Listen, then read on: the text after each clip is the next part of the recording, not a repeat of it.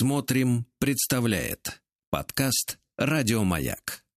Э, судя по всему, это были приступы тревоги. Что? Страха, синдром паники. Могу прописать успокоительное. Эй, взгляни на меня. Я что, на паникюра похож? Ну, та, Я так похож сразу. на паникюра? Стыдиться вам нечего. Любой невропат... Тебя что, выперли с ветеринарных курсов? У меня был инфаркт. Кардиограмма не подтверждает. Мужчина. Руководство по эксплуатации. Ну, здравствуй, дорогой э, э, Анатолий. Доктор Айболит. Здрасте, Да. здрасте. Здравствуй. А Сегодня Толя ответит за все. Да, да, за, за два часа моего времени мы ответим. Толя по полной программе.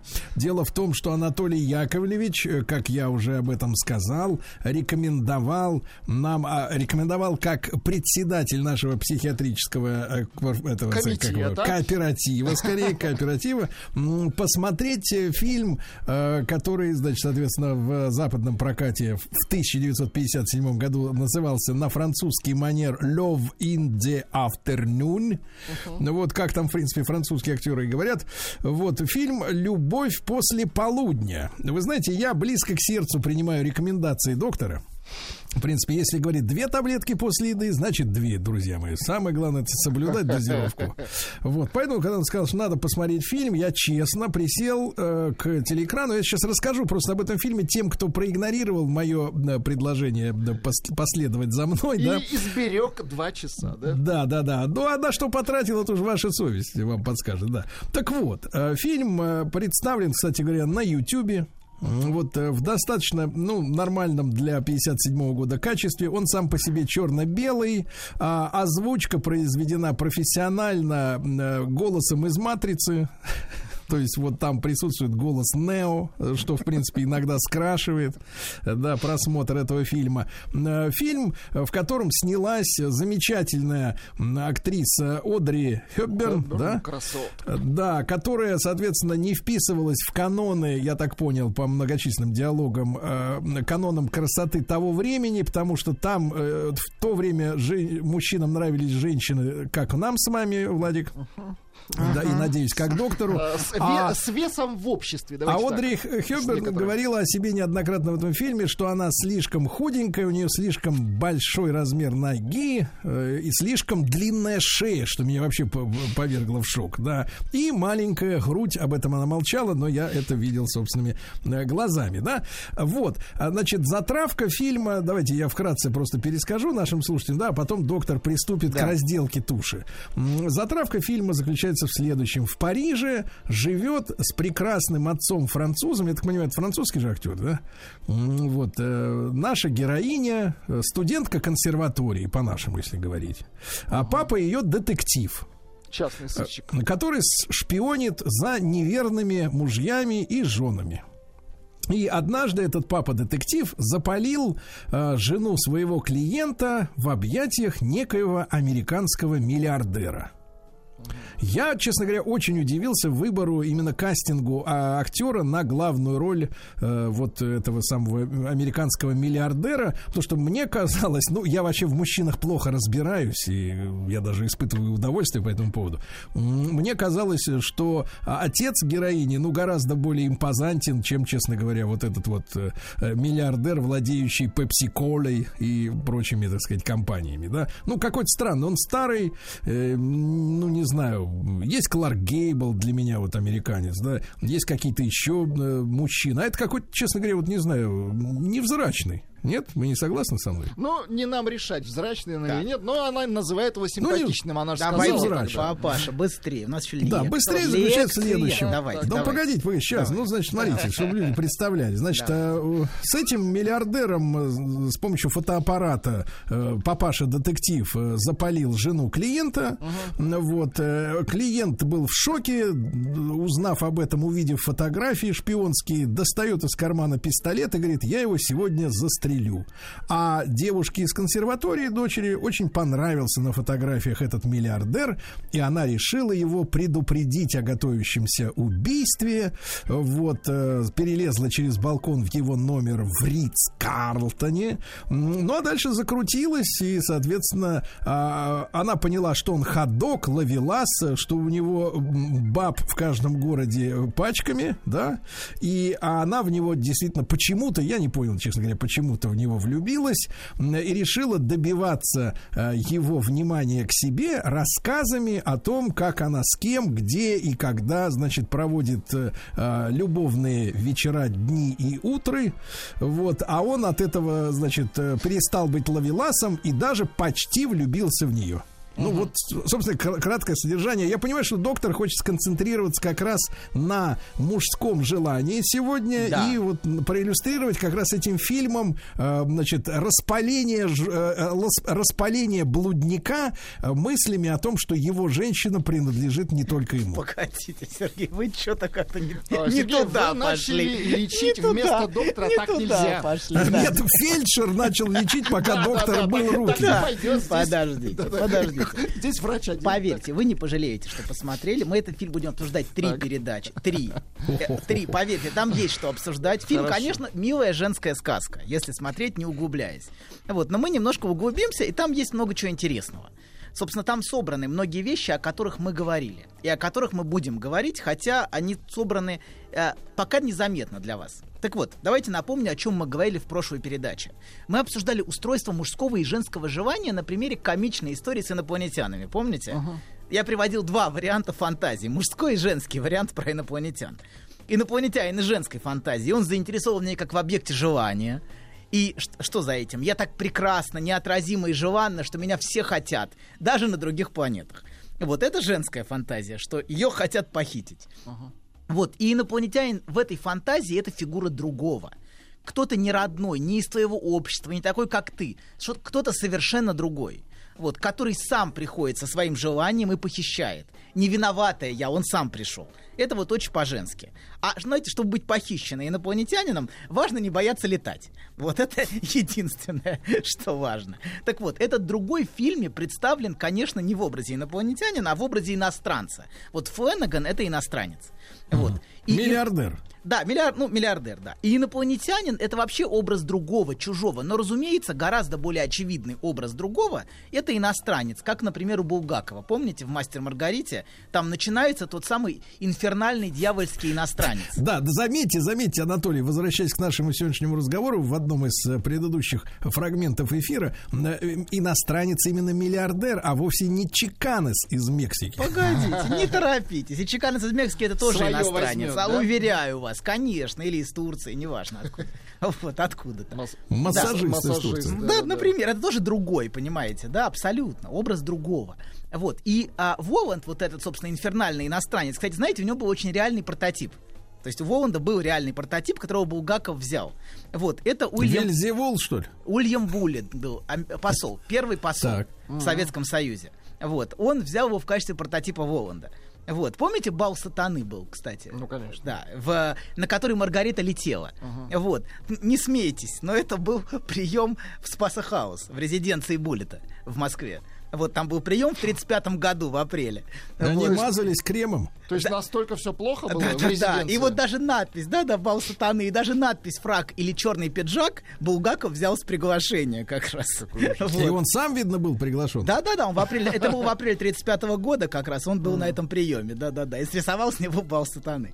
И Вот, ну ладно, вернемся. Вот, так вот, к женской фантазии мы в следующий раз вернемся, о другом. Вот, а сегодня поговорим о мужской фантазии. Инопланетянин из мужской фантазии принципиально отличается от женской. Помните, я, мы пошутили в прошлый раз про инопланетянина, фермера и коровку. Помните, да, Сергей? Конечно. что инопланетянин, что у фермера, у фермера похищают коровку, помните вот эту историю? И что инопланетянин или другой мужчина из мужской фантазии заинтересован не в мужчине, конечно, а в том, чем мужчина обладает. В том, чтобы лишить мужчину объекта, которым он владеет. Вот лишить нашего несчастного фермера коровушки. Вот. В материальном смысле. А в материальном смысле, абсолютно. Материальные вещи, чтобы лишить. Вот. И мы говорили, что мужчина всегда зациклен, в принципе, на том, что есть. На том, что у него есть. И для него это очень важно. И мужской страх — это страх лишиться, страх потерять, страх, что другой мужик отберет. Вот это самый типичный мужской страх. Но а, сегодня нас интересует именно мужская фантазия. Вот. И если наложить вот эту историю фермера, у которого похищают коровку, с и инопланетянина на начало фильма, то здесь, разумеется, легко угадать, кто несчастный фермер, ревнивый, у которого похищают его коровку, а кто инопланетянин. Понимаете, да? Вот. То есть две, есть две очень важные мужские позиции. Фермер — это ревнивый муж, у которого похищают жену, вот, который имеет все права на свою жену, но тем не менее все-таки а, ее кто-то тырит. Вот. А инопланетянин это вот этот беспринципный, соблазняющий любовник иностранец Подлец. подонок, да, Феннеган. Вот. И они оба, сами того не осознавая, на самом деле нуждаются друг в друге. Вот это самое главное в мужской конструкции, чего мужчины часто не осознают. А женщины, кстати, осознают. Вот. Женщины вообще, знаете, в, отно- а в отношениях мужчин это объект мужской конкуренции. Вот у кого из них есть, а у кого нет, понимаете, да? А, и чем больше мужчин заинтересованы в одной женщине, тем выше ее ценность на рынке мужской конкуренции. Понимаете, да? Поэтому, поэтому Ну, я Да. всегда считал, что это по-другому называется. Ну ладно. да абсолютно. Называется по-другому. Но, тем не менее, так и есть. Вот. И мы говорим именно о желании, а не о любви, понимаете? О структуре именно мужского желания. Любовь и желание — вещи две совершенно разные. Так вот, помните, с каким наслаждением Фленнеган слушает список ее прошлых ярких мужчин? Помните, Ну, да, я вот бы мы- не назвал это наслаждением. Это наслаждение, посмотрите на его лицо. Его трясло. От Вы наслаждения, конечно. когда он через магнитофон слушает? Конечно, Да, да, да, да. это чистое наслаждение, абсолютно. Он же Он пьяный. разлил музыкантов. Он, пер- он был настолько перевозбужден этим, что там затопило просто все, помните, да? То есть это, это вот это и есть. Это из него вышло все. Конечно, конечно, да. И, кстати, учтите, эти позиции, вот эти фермера и инопланетянина, совсем не фиксированы. Заметьте, каким ревнивым вдруг оказывается вот этот Дон Жуан Феннеган к мифическим соперникам, которые могут увести у него объект. Он из позиции а, похищающего инопланетянина может запросто оказаться в позиции несчастного фермера. Понимаете, мужчина может запросто переместиться из одной позиции в другую. Как только он начинает бояться потерять женщину, а, и как только он начинает бояться потерять, собственно, героиню, он Вы, кстати всё. говоря, Да. Анатолий, а почему вы для иллюстрации этого выбрали вот этот ино- иностранный фильм 57 года, а не прекрасный фильм «Экипаж»? А прекрасный, а не прекрасный фильм «Свинарка и пастух». Нет, например. нет, «Экипаж», где Леонид Филатов такой же, соответственно, ловелас, который вдруг западает на, так сказать, стюардессе. Или вы до 70-х еще не Пока я добрались? только начал смотреть 50-х, кино. Я понятно. только начал смотреть кино. Подождите. Пока на И зачем-то 57-м решили году. сначала смотреть. Конечно, и вместе, вместе, вместе с Да, вами. Э, Доктор только немые фильмы закончил Хорошо, отсматривать. абсолютно, да. Эх, сколько еще серий Ералаша впереди. Спокойно. Так вот, как только он начинает бояться ее потерять, все, он такой же испуганный, как и ревнивый муж. Вот. Причем а, он ревнует, если вы заметили, не, не к таким, как он. Не к богатым, а к совершенно другим мужчинам, отличающимся от него. Он ревнует не к бельгийскому банкиру, а к шоферу бельгийского банкира. Не к герцогу, а к тренеру, понимаете, да? Вот. И я думал, он говорит, помните, я думал о тренере по альпинизму. Те другие экспорт, импорт, они ничего не значат. Но этот тип с голыми коленками меня определенно беспокоит. С ямочками на коленках. Да, да, да. С ямочками. Так вот, вернемся к нашему ревнивому мужу. Ревнивый муж это определенная позиция. С одной стороны, а, он все время ревнует жену и преследует ее практически до самой двери, за которой происходит измена, прямо уже у двери стоит. Но с другой стороны, он все время сомневается. И а, там, где все для других очевидно, знаете, он пронизан сомнением. И на самом деле, конечно, ничего он знать не хочет. Хотя он приходит за знанием, знать он, конечно, ничего не желает. Вот. И а, это сомнение сводит меня с ума. Помните, он говорит? Вот. И эта фигура ревнивых мужей, а, она постоянно проявляется и в других частях фильма. а, в форме диалогов. Помните история с шубой? Помните, да, Да, очень смешная. Я сейчас при- приведу этот диалог, он мне прям... А знаете, это в духе сначала подарить, а потом отобрать, вот эта история. И такая мужская позиция, конечно, вызывает у женщин презрение. Помните, отец-детектив разговаривает с Арианной, и гова- э, э, он приносит шубу.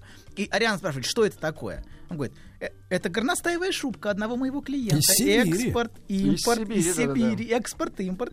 Подарил ее своей секретарше. Потом однажды застукал ее, когда она работала под чужую диктовку. Так что шубку мы, конечно, конфисковали. Ну, конечно. Вот. Он попросил, чтобы я оставил ее здесь. Он хочет укоротить рукава и подарить жене на десятую годовщину свадьбы. Вот. А потом через полфильма другой диалог. А, Когда, когда хорошо шубка пропала, он начинается диалог, он говорит, клиент заезжал забрать шубку. Он решил подарить ее жене. А, он решил не дарить ее жене. Какая скупость, почему? Жена приехала из Испании с таким браслетом на ноге, как он называется? Анклер, Анклер. Да, и это Нет, сводит там это называлось ножной браслет. платиновый, да, ну Анклер, да. Да, и это сводит его с ума. Он говорит, что это подарок. Она говорит, что это подарок от сестры. Но это же абсурд. Сестра может подарить зонтик или яйцерезку, но не платиновый ножной браслет. В таком подарке есть что-то вызывающее. Так что он собирается удлинить рукава и вернуть ее своей секретарше. Вот. Так что вот эта тема мужская, забрать подарки. А подарить, забрать, она совершенно не нова, как видите. Как, как Ну, как минимум с ей да, лет, да. лет 80 ей как минимум, а то и больше, да. Вот, смотрите, мы в лекциях еще не успели до этого дойти. Я решил сначала показать фильм, а, вот этот, и обсудить его, а потом, и в котором очень много мотивов наших нескольких будущих лекций. Мы в мае вернемся к лекциям, вот, а сейчас мы пообсуждаем фильмы. Так вот, в этом, фи- в, эт- в этом фильме есть а, а, вот эти две мужские позиции очень ярко проявляются, о которых я буду говорить. Это позиция мужчины, у которого есть, и позиция мужчины, у которого нет. Понимаете, да, вот и они очень ярко видны. А, да, вот этот ревнивый муж это позиция мужчины, у которого нет. А Феннеган это мужчина, у которого есть. Но дело совсем не в деньгах. Важно понимать, что дело вообще к деньгам имеет очень маленькое отношение. Анатолий, а можно вопрос? Да. А в какое состояние мужчину влад- вгоняет ситуация с каршерингом? Ну, кстати, да. С каршерингом, если, Ну, вы, вообще, если вы шерингом. намекаете на эту гнусную ситуацию, Это то мимо- это лишение, конечно. Из мужчины, у которого есть, становится мужчиной, у которого нет. Так вот, смотрите. А чтобы искренне дать, мужчина должен чувствовать, что у него есть. И дело совсем не в деньгах, а в самоощущении. А если мужчина чувствует, что у него нет, даже если он богат, он по-настоящему дать не может. И если мужчина ощущает, что у него нет, то он чувствует, что если он дает, он чего-то лишается. Поэтому он постоянно сомневается, дать, не дать, дать, не давать, и вот это ли подарить, и может подешевле купить. Это вот когда мужчина чувствует, что у него нет. Вот, и вы, опять же, разговор совсем не о деньгах. Можно дать. Очень, я видел, очень богатый мужчина дарил бриллианты так, что это выглядело совершенно ужасно. Вот знаешь, я намутил эти бриллианты вот в, в сделке мне. То есть он дарит это так, как будто, понимаете, да, это не подарок, а вот типа какая-то фигня. Вот. И да, и поэтому он, если у мужчины нет, он постоянно сомневается. Давать, не давать. И вот ревнивый муж, если вернуться, он тоже постоянно пронизан сомнением. Нет, а вы скажите лучше Да. прямо, вот о женщинах сомневается давать или не давать? Женщина? Женщина да. сомневается, давать или не давать. И Конечно. долго ли она об этом думает? Конечно, конечно. Чтобы добраться до корня проблемы, вам необходим курс терапии. Ты возьмешься, я доверюсь тебе. Я вряд ли подойду. Я ведь у меня э, полный комплект пациентов. Мне никак не выкроить время. И, и вообще я ухожу в отпуск. Куда?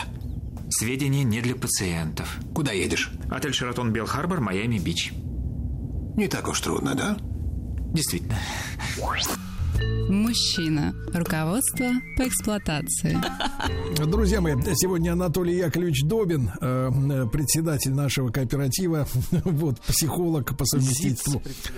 Да, да, да. Рассказывает, э, он сдает явки и пароли женщинам. Да. Он рассказывает о мужском желании на примере фильма «Любовь после полудня». Многие спрашивают, что за фильм, что за фильм?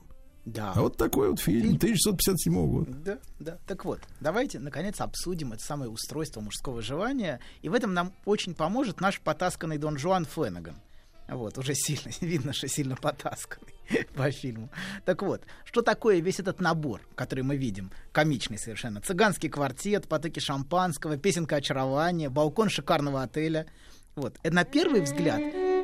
Да-да, вот это самое, очень трогательно. Так вот, на первый взгляд это то, как он соблазняет женщин, это схема его соблазнения.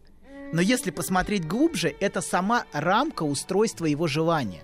Помните, мы говорили, что в мужском желании есть аспект фетишизма. А, и, а, то, есть, то есть, что это значит? Что женщина, чтобы быть желанной, должна вписываться в определенную рамку, которая конкретно у каждого мужчины. Или, скажем так, давайте не рамку, а формулу. Она должна вписываться в определенную формулу. И в данном случае эта формула это чужая жена, мадам X. Вот, в номере отеля с балконом в обрамлении песенки очарования и цыганского квартета. И X, как мы знаем из математики, это переменная. Вот, которая может а, меняться. А, эта женщина, просто женщина X, должна вписываться в рамку или в формулу его желания, должна подходить под нее определенным образом. А сами переменные X могут следовать одна за другой до Это бесконечности. называется в нашем деле С подставные, а С понятые. Да-да-да, абсолютно, абсолютно. Так вот, на то они и переменные, чтобы следовать одна за другой. И именно так устроен Дон Жуан. Для него женщины, собственно, и следуют одна за другой. И не случайно Арианна не сообщает ему свое имя. А, она знает, что его желание адресовано именно на X. Вот на это неизвестное X. И пока он не знает, кто она, она может это место занимать. Э, Место переменной, которая еще пока не определена. Как только она становится для него определенной, она становится арианной с определенным контекстом, она имеет имя, она просто занимает место одной из переменных, и он теряет к ней интерес и идет к следующей в цепочке. Вот так устроено желание Дон Жуана. Но пока ему не удается ее определить, пока он не знает ее имя, пока он не знает, кто она, она та самая. Вот которая, знаете, промелькнула, и ты не знаешь, кто эта женщина. И в этом смысле она для него загадка, которая пробуждает и возбуждает его желание. Так вот, в мужском желании, как в математической формуле, есть переменная x. x это весь тот список женщин, которые у него были а, а, там, x1, x2, x3, x4, x500. Вот. А, и как в любой формуле есть константы. Есть переменные, а есть константы. Это то, что сохраняется всегда. Вот. И, а, собственно, а, его формула состоит из цыганского квартета, который... он Подождите, вез- а скажите, цыганский квартет это постоянное? да, абсолютно, он везде таскает. Помните, она не, не Они в такси, на работу к нему и ходят. в бане, и водки плывут за ним. Это очень смешно. Они везде, они должны быть с ним. Это, собственно, рамка его желания. Цыгане. А еще в формулу входит эта мелодия очарования, которая всегда играют эти цыгане. Вот. А номер отеля с балконом. Это важно, кстати. Посмотрите, он все время тащит ее на балкон. Непрерывно. С видом на город. Но что такое балкон? Почему балкон? Это место, где он может быть скандально сфотографирован. Он может быть увиден с чужой женой. А быть увиденным, понимаете, это тоже часть его желания. Ему нравится, что он попадает во все эти скандальные истории в газетах. Вот, это часть его желания. Еще в формулу входит ревнивый муж. Это тоже очень важно. Исключенный мужчина за дверью, который там возбужденно ходит с пистолетом, помните, это тоже часть его желания. Вот, это часть его формулы. И он, вот этот мужчина, который там, ему тоже бессознательно необходим. Вот. И, а, собственно, это мужчина, у которого он похищает его объект. Это вот наш несчастный фермер, который лишается коровки своей. Вот. При этом он, разумеется, не собирается забирать ее себе, ни в коем случае. Это важно понимать, что если коровка думает, что ее собираются забрать к себе на корабль, это очень наивная позиция. Забирать, конечно, он ничего Ему не нужно, ну, пару литров молока всего лишь. Абсолютно, абсолютно. Ему не нужно ее забирать себе. Это абсурдно. Абсурдная гипотеза, вот, совершенно не вписывающаяся в его формулу. Вот. Как только, как только она подумает, что она хочет ее забрать, понимаете, все, он бежит, он пугается. Так вот, Ариана знает, что все это это важнейшая часть его желания. И что только так она попадет в рамку и формулу его желания. И поэтому она постоянно вводит других мужчин. Причем она вводит их двояко, если вы заметили. Во-первых, она рассказывает и перечисляет список. Вообще мужчине важен список. Знаете, это мужская тема. И мужчина бесконечно допытывается подробностей. Сколько, сколько, сколько, сколько. Сколько это вообще мужской вопрос. Женщина, как правило, никогда сама не считает.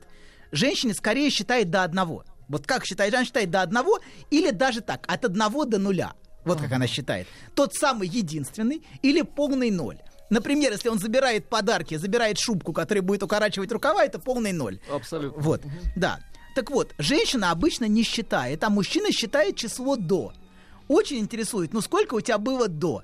Вот это вот Для мужчины, как ни забавно, число — это неотъемлемая часть его желания и устройства его желания. И вы видите, насколько Фленаган заинтересован числом. Зачем ему нужно знать это? Мы к этому перейдем, не торопитесь. извините, это будет в лекциях, извините. вы все это узнаете. В Пока, лекциях? конечно, в майских лекциях. У нас будут майские лекции. Так вот, Хорошо. так вот, а, да, для мужчины число. Второе, она вводит мужч- мужчин иначе. Она вводит их не только перечислением. А что не менее важно, она вводит их теми объектами, которые она от них получила, подарками. Вот эта шуба, подаренная мне от экспорт-импорт. Вот платиновый браслет, подаренный мне от герцога там или от кого, я не помню. Вот. В общем, она при- при- постоянно привносит туда то, что она получила от других мужчин. И это способ присутствия других мужчин в их дискурсе, вот в их общении. Вот. Но для, она все это делает только на самом деле для него. Это важно понимать. Для того, чтобы вписаться в формулу, заданную, собственно, самим мужским желанием Фленагана. То есть, собственно, об- это все необходимо, потому что она, как истеричка, включена в желание мужчины. И она пытается найти способ в это желание войти. Растормошить его. Конечно, на- занять место, занять то самое место.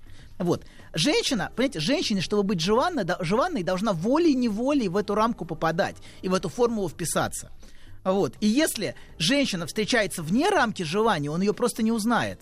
Помните, как он, а, как а, вот этот момент, когда а, он не узнает Ариану в опере? Вот.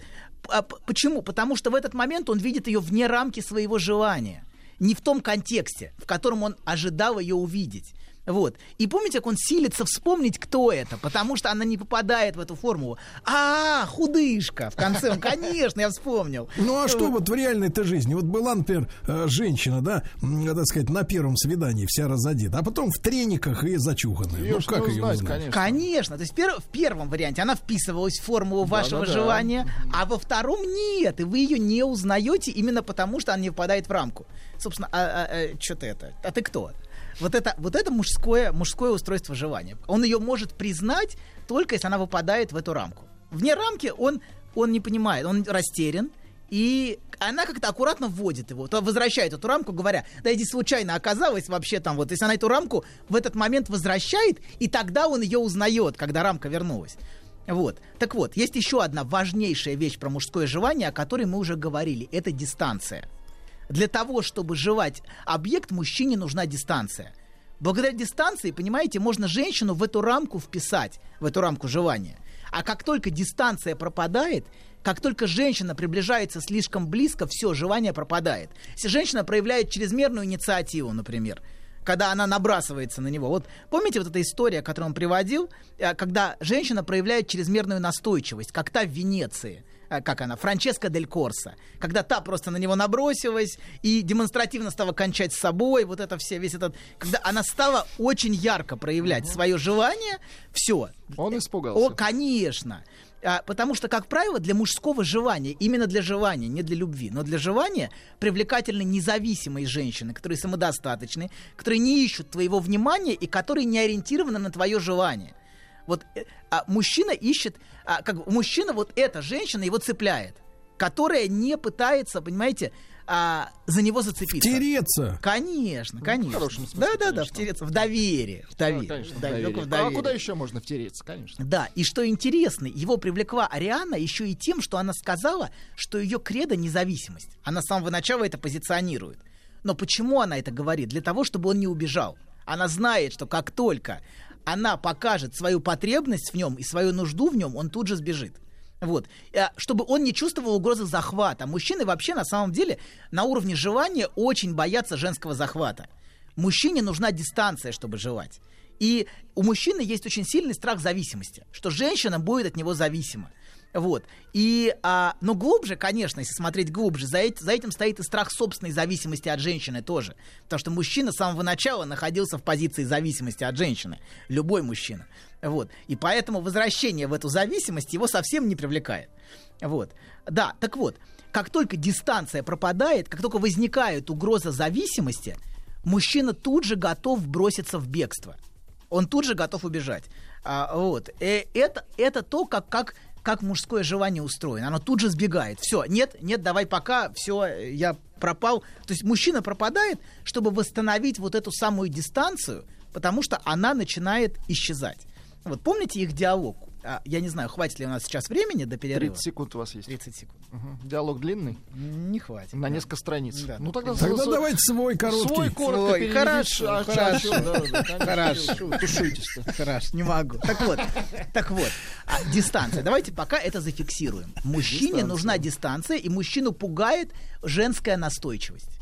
Когда женщина проявляет чрезмерную настойчивость, мужчина убегает. Поэтому совет Ну, это же женщинам... противно. Ну, по- послушайте, надо сравнить это с магазином. Вот вы приходите А в магазин женщину и начинает тебе... ну, Нет, да. нет, погоди, и к тебе начинает при, э, присобачиваться вот этот э, работник, говорит, а вы хотите вот эти брюки? Но, а вот эти? но а что ты пришел? привлекает мужская инициатива и настойчивость, что важно. Женщине важно, чтобы мужчина проявил инициативу. И в этом смысле есть Да-да-да, фундаментальная они все разница. говорят, я его сначала не любил, а потом он был таким настойчивым, что... Да, и взял да. Итак, дорогие друзья, Анатолий Яковлевич Добин, э, в общем-то, банальная мысль, но он ее закрепляет. Женщина хочет, чтобы мужчина убеждил ее в э, тех чувствах, которые она как бы вот э, не испытывала, но чтобы он ей туда их всунул, эти чувства. да? Глубоко, глубоко всунул. Так вот, а если дистанция пропадает, если возникает угроза зависимости, мужчина готов броситься в бегство. И помните этот диалог, который в фильме был?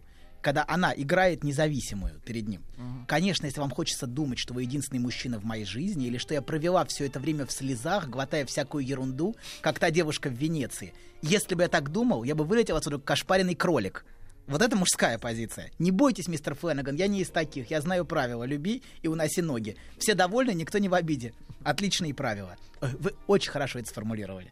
И в этот момент он ее целует. Почему? Потому что все безопасно. Нет угрозы захвата, и она оказывается внутри рамки его желания. Можно и сблизиться. И вот в эту секунду эта рамка подъезжает. Как раз играет очарование, цыгане, они на балконе. Вот как раз эта рамка возникает в эту секунду, когда он понимает, что все безопасно. А первый поцелуй вообще Можно работать. случается, да, только после того, как он спрашивает ее про ее первого мужчину, помните? Только тогда безопасно ее поцеловать. И к тому же важно, что он не первый, нет вины первого. Так вот, эту функцию дистанции, кстати, для него исполняет ревнивый муж в других отношениях. Замужняя женщина для него безопасна. Она ему не грозит захватом. Она не выйдет из рамки, из, из фантазии в его реальную жизнь. Она не вторгнется.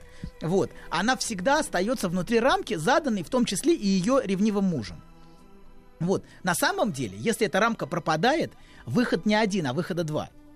Это, как я сказал, самый распространенный – это бегство. Бегство. Мужчина готов бежать, если рамка исчезает.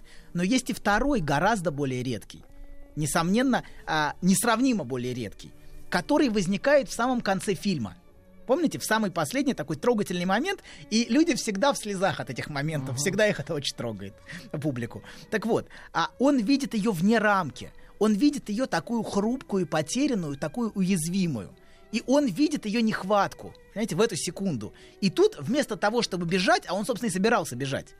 Вот, когда он все понял. Как обычно, он уехал, он готов тут же просто самолет, поезд, неважно, надо бежать. И ну вот в эту секунду, когда он видит ее такую потерянную, со слезами на глазах, вот у него вспыхивает любовь. То есть второй ответ на выход из рамки это любовь. Он очень редкий, и он, понимаете, да, это не значит, что если А, вы Крайне маловероятно. кратный, маловероятный, но он признает ее Ну, типа за ту... женитьба. Кони... Нет, ну женитьба это уже вообще, давайте не... не всё. Это За вообще. Любовь, Это любовь, фантастика, любовь и женитьба согласен. это вообще про разное. Так вот, вообще не бывает. так вот, он, смотрите, у него вспыхивает любовь. И он, что, что это значит? Он признает ее за ту, кто она есть. Он называет ее по имени в первый раз. То есть и в эту последнюю секунду она выходит за пределы рамки. Это видно из того, что цыгане остаются на перроне. И, кстати, отец остается на перроне. Все это важно. Это важные моменты. Мы к ним вернемся дальше, когда будем обсуждать. Цыгане это, собственно, и есть вот эта рамка его желания, которая остается, и она вне этой рамки. Вот. И а, в эту последнюю секунду, собственно, он первый раз и называет ее по имени. То есть он ее признает за ту, кто она есть. Она не просто очередная X теперь. Теперь она, собственно, та, кого он любит в эту секунду. Ну, якобы постоянную. Да, конечно, Якобы. давай, да, конечно, конечно, его сексуальное влечение к ней пропадет. Давайте прямо скажем. Скорее всего, Когда оно исчезнет. уедет. Вне рамки, вне его рамки он не способен желать, это очевидно. Но тем не менее он будет ее любить. И это важно, что любовь для мужчины любовь и сексуальное желание сильно расщеплены внутренне. Вот. Но а, да. Но важно, еще, еще один важный момент. У нас очень мало времени, но этот момент важный. Что а, а, что, чтобы влюбиться, женщина должна для мужчины так или иначе занимать позицию исключения. Помните, он говорит, она не в моем вкусе. Он вот когда приходит к... Когда тот, а его папаша говорит, детектив говорит про его вкус, он знает все о его вкусе. Он знает все о его желании, что очень интересно. Насколько он заинтересован его желанием. Потому что он папаша. видел всех. Он, он заинтересован именно им и его желанием. И он знает его вкус. Но важно, что вот эта девочка, она вне его вкуса. Это важно, потому, в- потому что она является исключением с самого начала, кстати. Она худышка. И он так ее и определяет, как ту, кто не попадает в его вкус. Он, собственно, не зная ее имя, называет ее исключением. Ты, ис- ты, вот ты не та, которая мне обычно нравится. Ты какая-то исключительная из них. Вот. То есть она изначально оказывается в определенном смысле вне рамки его вкуса, вне, вне полных женщин. Она не является полной женщиной. Вот. И она не такая, как те, кого он привык желать. Собственно, вкус это и есть рамка устройства мужского желания. То, собственно, что называют вкусом, это и есть, собственно, та рамка, которую мужчина накладывает на самых разных женщин. Вот.